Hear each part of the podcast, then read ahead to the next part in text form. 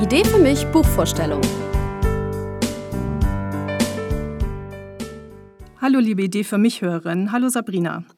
Wir feiern heute eine Premiere, denn dies ist der erste Idee für mich Podcast. Mit diesem Format können Sie uns zu jeder Tageszeit entspannt zuhören. Aber erstmal stellen wir uns vor. Mein Name ist Tanja Seifert und ich bin Online-Redakteurin bei der Idee für mich. Neben mir sitzt meine liebe Kollegin Sabrina.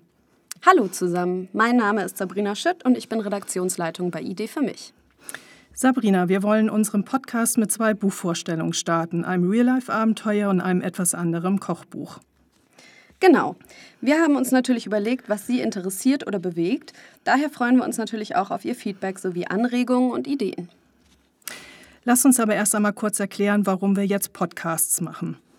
Ein Podcast ist ein Audioformat, das man sich online auf jedem Medium anhören kann. Das ist praktisch wie ein Hörspiel oder ein Hörbuch.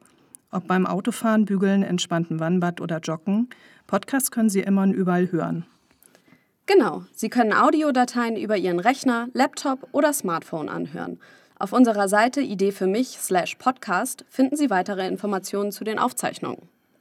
Und nun wünschen wir Ihnen viel Spaß mit unseren Buchvorstellungen. Genau, dann legen wir mal los.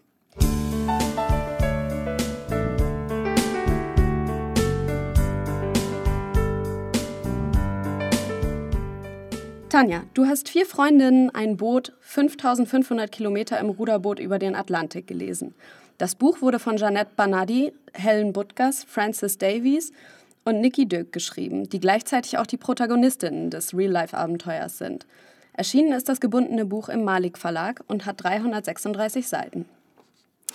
Und du, Sabrina, hast äh, das Buch Herd und Seele von Jörg Kabisch aus dem Pieper Verlag gelesen. Sein Buch ist eine, Zitat, ausgekochte Liebeserklärung an den Herd und richtet sich an alle Küchenverrückte.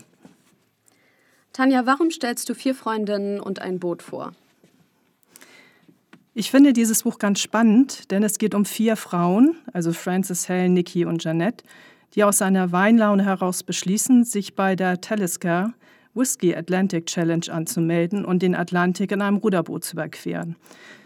Dabei ging es von der kanarischen Insel La Gomera nach Antigua in der Karibik. Der Trip dauerte insgesamt 67 Tage. Das kennt ja bestimmt jeder, dass man aus einer Laune heraus herumphilosophiert, was man in seinem Leben gern noch mal so machen möchte. Aber diese Frauen, alle Ende 40, Anfang Mitte 50, haben das dann tatsächlich in die Tat umgesetzt. Und im Rahmen dieser Challenge auch noch den Weltrekord als älteste Frauenmannschaft aufgestellt. Persönlich kriege ich ja immer etwas Schnappatmung, wenn bei Frauen in dem Alter von alt gesprochen wird. Natürlich weiß ich ja, dass dies anders gemeint ist, aber warum sollte man mit Frauen ab 45 noch rechnen müssen? Wir sind ja nicht in einem Alter, in diesem Alter in einer Art Vorruhestandsprogramm oder so. So, und wie eine von Ihnen sagte, lasst uns über den Atlantik rudern und dann ging es los. Was haben denn die Partner und die Familie gesagt? Frances machte den Vorschlag. Der Traum schlummerte schon länger in ihr, gleichzeitig suchte sie nach einer Herausforderung oder einem Ausbruch aus ihrem Trott. Ihr Traum und eine Art Midlife-Crisis kamen da wohl zusammen. Die anderen Frauen waren gleich Feuer und Flamme. Naja, sie hatten laut Buch auch schon einige Flaschen Wein intus. Ähm, aber die Begeisterung hielt auch über den Abend hinaus an. Die Ehemänner waren natürlich nicht so begeistert. Vor allem Richard, der Ehemann von Helen, tat sich sehr schwer mit dem Gedanken. Die beiden waren mit Haushypotheken verschuldet und er hatte große Angst, dass wegen ihres Trips alles aus den Fugen gerät. Die anderen Männer waren nicht dafür, aber wussten auch, dass sie nichts dagegen tun konnten. Den größeren Kindern wurde das Abenteuer mit der Aussicht auf eine schöne Reise nach Antigua verkauft. Die Vorbereitung bis zur Talisker Whiskey Atlantic Challenge dauerte dann allerdings noch zwei Jahre. Die Mädels sind also nicht sofort losgerudert. Wie sie sich vorbereitet haben, das wird natürlich in dem Buch genauer beschrieben. Natürlich wird auch erzählt, wie sie bisher gelebt haben und welche Jobs sie gemacht haben. Waren die Mädels denn sportlich fit? Naja, sagen wir mal normal trainiert. Sie haben sich ja tatsächlich beim Rudern kennengelernt, aber das mehr als eine Freizeitaktion als sportlich ambitioniert. Etwas Sport bis hin zum Halbmarathon haben alle irgendwie gemacht, aber sie waren keine Athleten.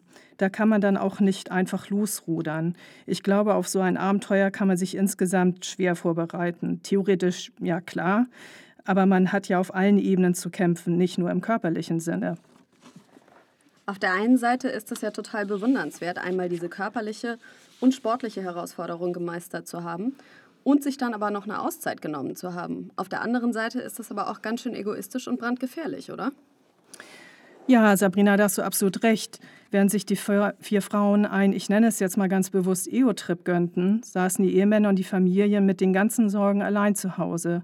Dabei ging es ja nicht nur um materielle Probleme allein. Dass man den Partner über mehrere Monate nicht sieht, ist ja auch ungewohnt. Und ganz zu schweigen von dem Risiko, dieses Abenteuer in einem der gefährlichsten Gewässer nicht zu überleben. Auf der anderen Seite hat jener Mensch auch nur ein Leben und wenn ein Wunsch so übermächtig ist, dann ist ein normales Leben und weiter funktionieren schwierig. Wie Francis feststellte, mit der lauten Formulierung der Idee war der Geist aus der Flasche. Sind die Männer denn bei ihrer ablehnenden Haltung geblieben? Nach dem Buch hatten Richard und Mark, Francis Mann, äh, eine Diskussion. Richard wollte wissen, wohin sie denn kämen, wenn sie alle ihre Träume verwirklichen würden. Und Richard antwortete dann, dass sie dann wohl alle glücklicher seien. Und das ist der springende Punkt in dem Buch. Es geht nicht nur um den Mut, sich als normalsportlicher Mensch so eine Herausforderung zu stellen. Es geht auch um den Mut, eine Zeit lang aus seinem Alltagstrott und aus seinen Gewohnheiten auszubrechen. Und das mit allen Konsequenzen. Und natürlich geht es um Selbsterkenntnis und um Freundschaft. Die muss unter solchen Umständen natürlich einiges aushalten. Das kann zusammenschweißen oder auch entzweien. Hier möchte ich aber nichts weiter vorweg jetzt nehmen. Vielen Dank, Tanja. Das ist auf jeden Fall spannend, weil es um tiefgreifendere Dinge geht als nur um ein Abenteuer. Wie gesagt, das Buch ist im Malik Verlag als gebundene Ausgabe erschienen und kostet ca. 22 Euro. Schön ist, dass auch Fotoaufnahmen von dem Trip abgebildet sind. Liebe Zuhörerin, was ist Ihre Meinung dazu? Finden Sie, dass die Erfüllung eigener Lebensträume so durchgezogen werden kann oder dass man der Familie zuliebe auf solch gefährliche Unternehmung doch lieber verzichten sollte? Oder haben Sie selbst schon mal sich einen riesen Lebenstraum erfüllt oder emotionale Grenzerfahrungen gemacht? Dann schicken Sie uns eine E-Mail an die Redaktion at ideefürmich.de. Gerne laden wir Sie in unser Podcaststudio ein.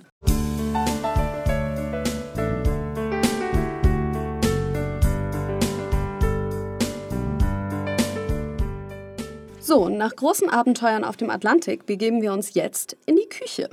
Und hier geht es zumindest bei Autor Jörn Kabisch nicht weniger turbulent zu. Mit Herd und Seele heißt sein Buch aus dem Piper Verlag und ist quasi eine Liebeserklärung des Autors ans Essen und Kochen. Jörn Kabisch wurde 1971 in der Nähe von München geboren und entdeckte schon in Kindheitstagen seine Leidenschaft für kulinarische Genüsse.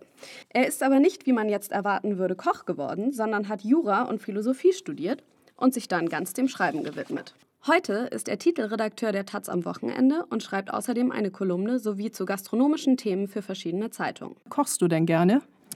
Um ehrlich zu sein, stehe ich nicht unbedingt leidenschaftlich gerne am Herd. Ich würde mich aber als Genussmenschen bezeichnen und liebe gutes Essen. Es muss auch nicht immer aufwendig oder besonders sein, man kann mich auch mit einfachen Gerichten sehr glücklich machen. Und da scheine ich mir auch mit dem Autor von Mit Herd und Seele einig zu sein. Auf 191 Seiten erzählt er, wie ihn die Spinatpfannkuchen seiner Tante zu seinen Anfängen in der Küche inspirierten. Er nimmt uns mit auf seine persönliche Reise vom traumatischen Erlebnis im Kindergarten, wo er mit verbundenen Augen den Geschmack einer Avocado erraten sollte, über den Rosenkrieg mit der Polenta bis hin zur stürmischen Affäre mit Sellerie. Dabei gibt er aber auch noch versierte Küchentipps. Er schwelgt in Kindheitserinnerungen, erzählt kurzweilig und frech von der Verschwörung seiner Brüder gegen die kulinarischen Vorgaben seiner Eltern und beschreibt Geschmackserlebnisse, dass man sie beinahe selbst auf der Zunge spüren kann. Gab es denn bei dir, Tanja, irgendwas, was du in deiner Kindheit gar nicht essen mochtest? Bei mir war es auf jeden Fall Rosenkohl. Da habe ich mich strikt geweigert, den Mund zu öffnen. Oh ja, da gab es etwas, und zwar gegarte Mohrrüben. Die mochte ich wirklich überhaupt nicht, diese Süße da drin. Also ich fand das ganz furchtbar. Und wenn es dann Rübenmalheur gab, das kennt man auch als Steckrübeneintopf, dann war bei mir wirklich der Ofen aus. Da mochte ich, das mochte ich wirklich überhaupt nicht. Und dann gibt es noch Birnbohnen und Speck, ein klassisches norddeutsches Gericht. Das fand ich auch furchtbar. Nur im Gegensatz zu Mohrrüben und Steckrübeneintopf, was ich heute beides sehr liebe, hasse ich Birnbohnen und Speck heute immer noch. Sabrina, und zieht es sich jetzt selbst noch mehr hinter den Herd? Naja, ein Versuch ist es wert, aber ich glaube, am ehesten kann ich immer noch genießen, wenn ich bekocht werde und die Zutaten und Gewürze selbst erschmecken darf. Aber alles in allem schreibt und beschreibt Kabisch so unterhaltsam, dass sich auch Nicht-Koch-Fans in so mancher Situation wiedererkennen werden. Das Buch mit Herd und Seele ist für 18 Euro im Handel zu erstehen. Vielen Dank, liebe Sabrina. Und liebe Hörerinnen, vielen Dank auch Ihnen fürs Zuhören. Ich hoffe, Ihnen hat die erste Sendung genauso viel Spaß gemacht wie uns. Und wie gesagt, wenden Sie sich gerne an uns, ob äh, Sie jetzt auch schon mal ein Abenteuer begangen haben. Ähm, wie gesagt, wir laden Sie gerne dazu ins Podcaststudio ein. Wenn Sie sonst noch Anregungen haben oder so, dann schreiben Sie uns ebenfalls. Die Adresse ist redaktion.idee für mich. Vielen Dank. Tschüss. Die Idee für mich Buchvorstellung.